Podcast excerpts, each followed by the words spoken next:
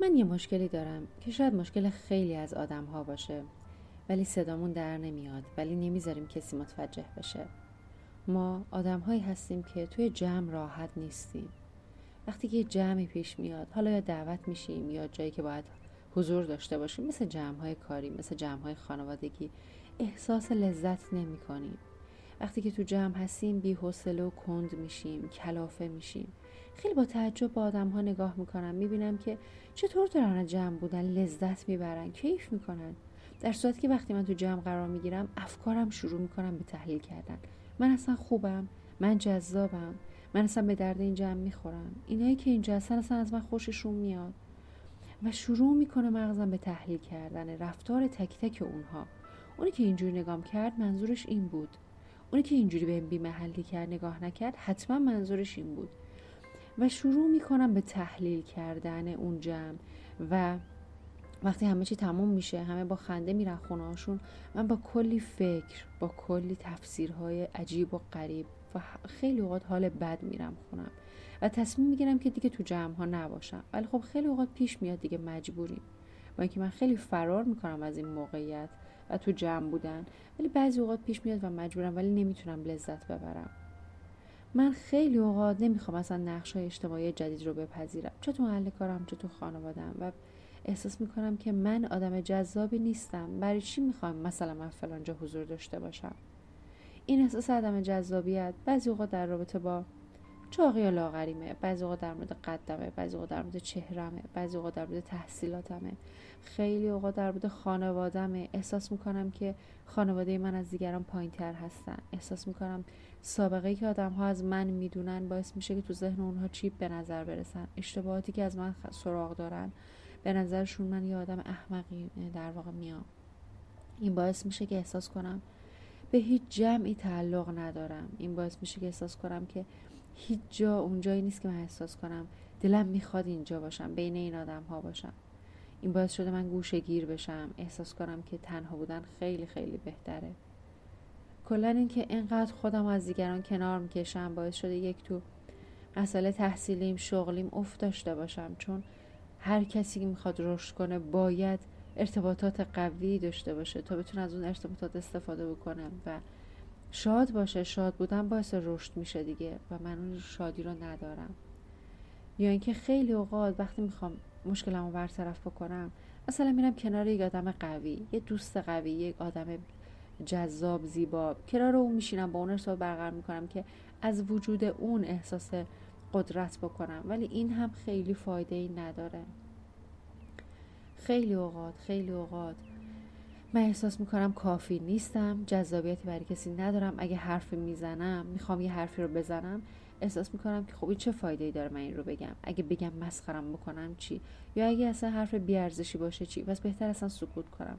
بعد می‌بینم تو جمع ها یه کسی خیلی خیلی سطح پایین از اون حرفی که من می‌خوام بزنم و با اعتماد به نفس میگه و دیگران استقبال می‌کنن. و اون لحظه پیش خودم میگم که ببین تو خودت رو دست کم می‌گیری. تو فکر می‌کنی که بر دیگران جذابیت نداری؟ خیلی اوقات این جمله رو از دیگرانم میشنوم که ببین تو جذابی خوشگلی مهربونی خیلی اطلاعاتت خوبه وقتی تو جمع. ما از بودن تو لذت می‌بریم. ولی اصلا نمی‌تونم این رو باور بکنم.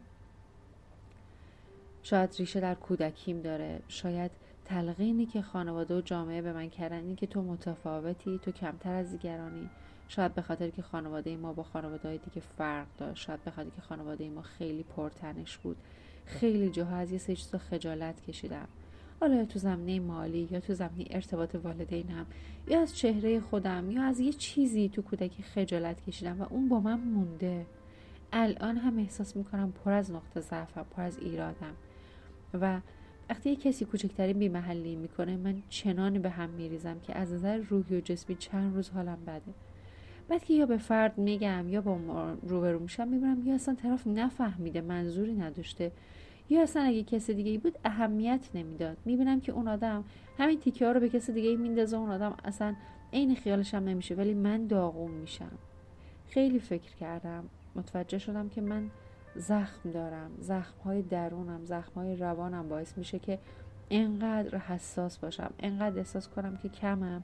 کوچکترین رفتار حرفی که همین آینه میشه برای من همین منظور رو به من میرسونه. حالم رو خیلی بد می‌کنه.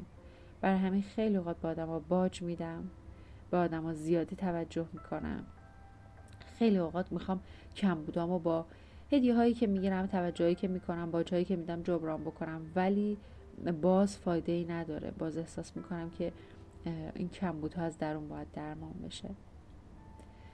جملاتی که شنیدید جملات افرادیه که درگیر تله در واقع ترد اجتماعی یا من خواستنی نیستم هستند این, تر، این تله که متاسفم عمومیت, عمومیت خیلی خیلی بالایی هم داره. تعداد زیادی از مراجعات درگیر این تله هستن و سالیان سال عذاب می‌کشن و خیلی تلاش می‌کنن که مشکل برطرف بکنن. ولی معمولا راهکارهایی که انتخاب می‌کنن شرایط رو بدتر و بدتر می‌کنه. یا فرار می‌کنن به کنج تنهایی میرن که تازه مشکلات جدیدی براشون ایجاد میشه. مثل افسردگی مثل آگروفوبیا ترس از بیرون بودن مثل نداشتن رابطه سن افراد بالاست. خیلی از مراجعای من میگه من چل سال بیشتر دارم ولی به خاطر همین تله نتونستم ازدواج کنم نتونستم ارتباط بگیرم. و الان احساس می‌کنم همین درمانی که الان شدم اگر ده سال پیش دریافت می‌کردم می‌تونستم چه زندگی فوقالعاده عالی بسازم. اگر این مشکلات رو دارید حتما حتما دوره صوتی درمان تله ترد اجتماعی. من خواستنی نیستم را از سایتم دانلود بکنید که در چندین فصل به تحلیل علتهای شکگیری این تله پرداخته و اینکه چجوری می‌تونیم تک تک رفتارهایی که باعث میشه این تله در ما زنده بمونه قدرت بگیره و هر روز زندگیمون رو نابود بکنه رو بشناسیم و یکی یکی اون تله ها رو خونسا بکنیم. کامل توضیح داده چه رفتارهایی رو باید بکنیم چه رفتارهایی رو نباید بکنیم چه جاهایی باید حضور داشته باشیم و دقیقا ریز به ریز کاربردی و تخصصی درمان این تله و این باورهای مسموم رو در اختیارتون گذاشته و گزارشاتی که بعد از گوش دادن دوره مراجعا مطرح می‌کنن اینه که خیلی ارتباطات عاطفیشون بهتر شده. توی جمع ها خیلی بهتر ارتباط برقرار می‌کنن لذت می‌برن قدرت اجتماعیشون بیشتر شده توی شغلشون پیشرفت کردن و روابط عاطفی که معمولا بعد از در واقع نداشتن اگرم پیدا می‌کردن بعد از یکی دو ماه دست می‌دادن رو تونستن طولانی مدت حفظ بکنن و کیفیت رابطهشون به شدت بالا بره. پس حتما دوره رو گوش بکنید و نظرتون رو حتما بگین. که هم در اختیار بقیه دوستان بذاریم اونها هم بتونن ببینن که چقدر می‌تونه این دوره معجزه آسا باشه.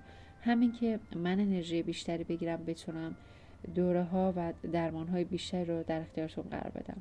اگه به هر علتی نتونستید از سایت دوره رو دانلود بکنید به شماره 0919 17 60 816 پیام بدید دوره براتون ارسال میشه. ممنون که کنارم هستید. ممنون که برای بهتر شدن زندگیتون تلاش می‌کنید و موندن توی باطلاق های حال خراب رو انتخاب نمی کنید هر ثانیه از زندگی ارزشمنده و حیفه که از دستش بدید. موفق باشید.